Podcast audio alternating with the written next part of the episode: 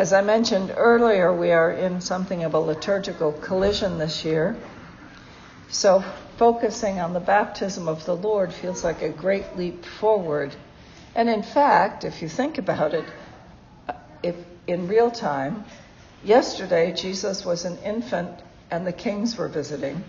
Today he's a grown up and he's meeting John the Baptist at the Jordan. It really is difficult. But spiritually speaking, which is what we are to focus on, we look at the baptism of the Lord in, by John in the Jordan.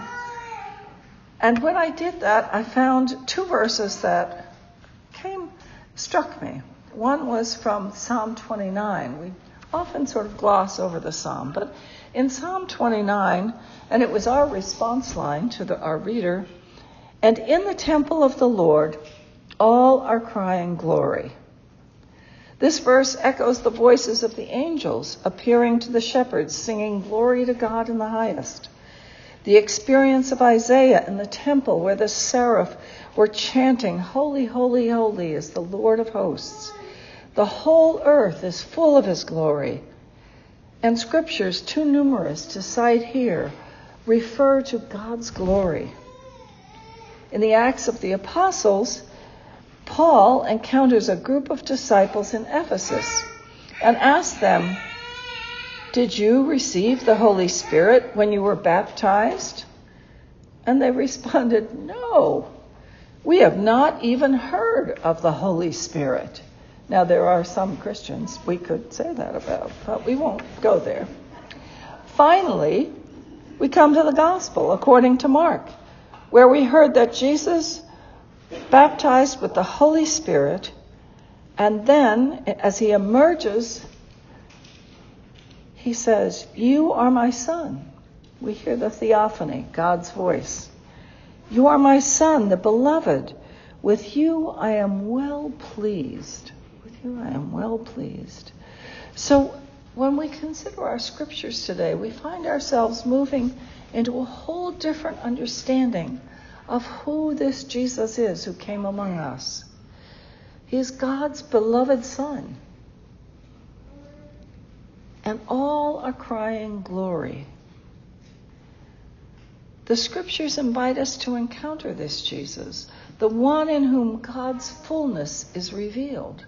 That is what the Epiphany season is about the revelation of God to God's people. And it deepens our awareness of this revelation.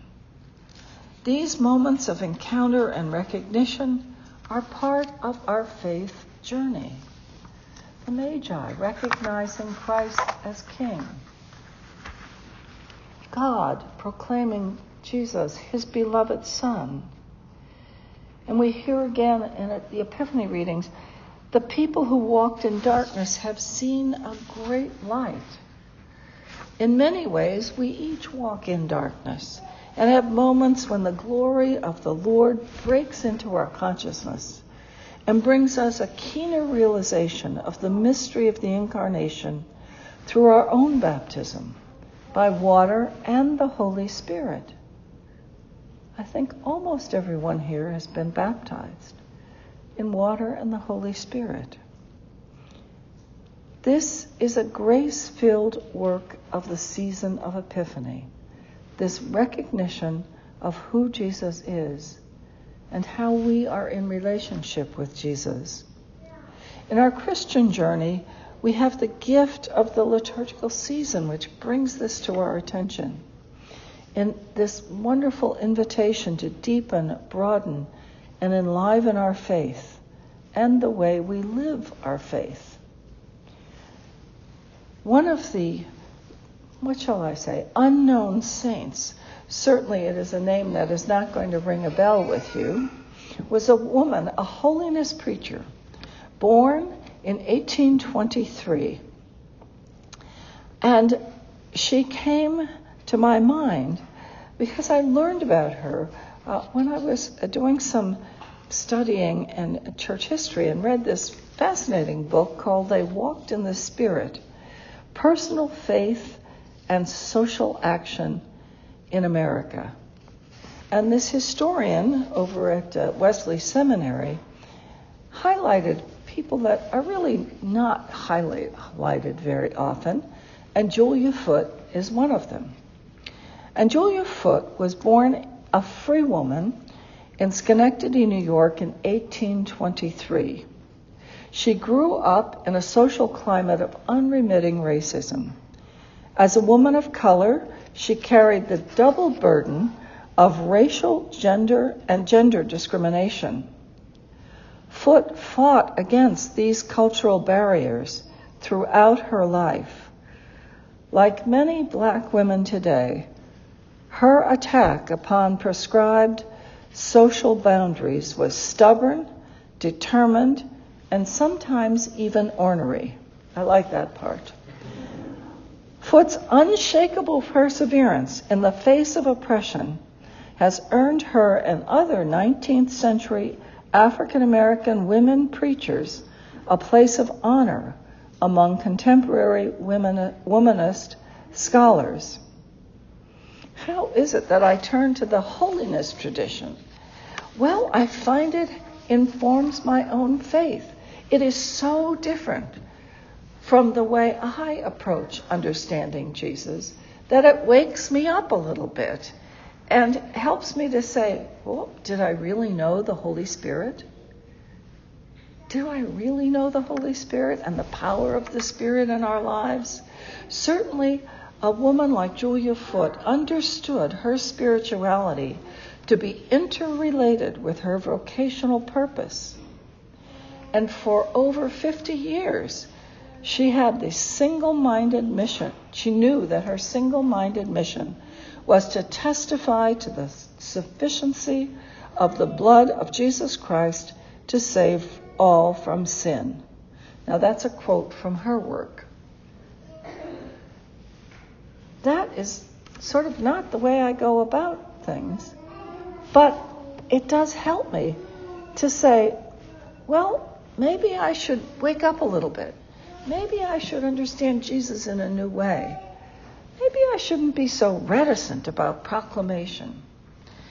So allow me to share, and I know it's like way outside our experience, but I'm going to share with you this morning her writing about her own conversion. And think about those disciples in Ephesus. We haven't even heard about the Holy Spirit, okay? And then in, in the temple, all cry glory. So hold those two. She writes I was converted when 15 years old. It was on a Sunday evening at a quarterly meeting. As the minister dwelt with great force and power on the text, I beheld my lost condition as I never had done before.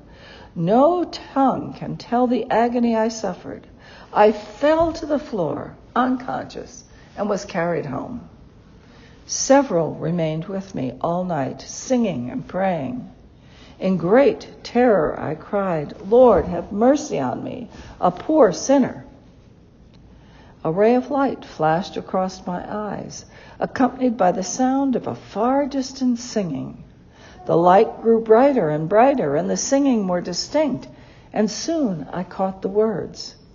This is the new song Redeemed, Redeemed. I at once sprang from my bed where I had been lying for 20 hours without meat or drink and commenced to sing Redeemed, Redeemed, Glory, Glory. Such joy and peace as filled my heart when I felt that I was redeemed and could sing the new song Thus was I wonderfully saved. So outside our experience, but so rich an experience of God in her life. And I wonder how it is that God breaks into our lives. Not with such drama, probably. We are, after all, Episcopalians. For us, it might be the sun on a summer day that brings us to think about God's glory. For us, it might be, well, for me this morning, I'll tell you what it was. I'm driving down the parkway trying not to get killed, And lo and behold, there are two beautifully big birds sitting in a tree near the water at the marina. And I looked up, not too long because, of course, I would have gotten killed, but there were two bald eagles. Well, it was a moment. You know, it was that moment where the glory of God shone in a very ordinary way. And that's what our Epiphany season is about. Waking up to the fact that God reveals God's self to us in many ways. And, you know, if some of you feel so moved to grab your heart and collapse, we'll carry you home. But I hope that perhaps we'll, we'll take another route. Um, but it really is a great tradition. And I think sometimes we're afraid of other Christian traditions. I remember once at the Church of St. Clement, a group needed to have a, a larger facility for a funeral. And it was an African American community, and they came and asked. I said, certainly wonderful. And I knew some of the members of the community, and one of them came up to me and said, Pastor, don't worry, I didn't damage the floor. And I said, Well, what was that about? She said, Well, they were dancing during the funeral, and you know, really dancing. So I said, Oh, don't worry, it's a stone floor, it could take it. But anyway, it's a different tradition, different way of understanding God, and yet it can open something for us. So, two things let's be open to the other, and let's cherish what God calls us to testify to in our lives. One of the great uh, little sayings uh, that I particularly like is from uh, A Little Wisdom by Anne Lamott. And she wrote, I do not understand the mystery of grace, only that it meets us where we are and does not leave us where it found us. And so may God meet you where you are and not leave you where he found you. Amen.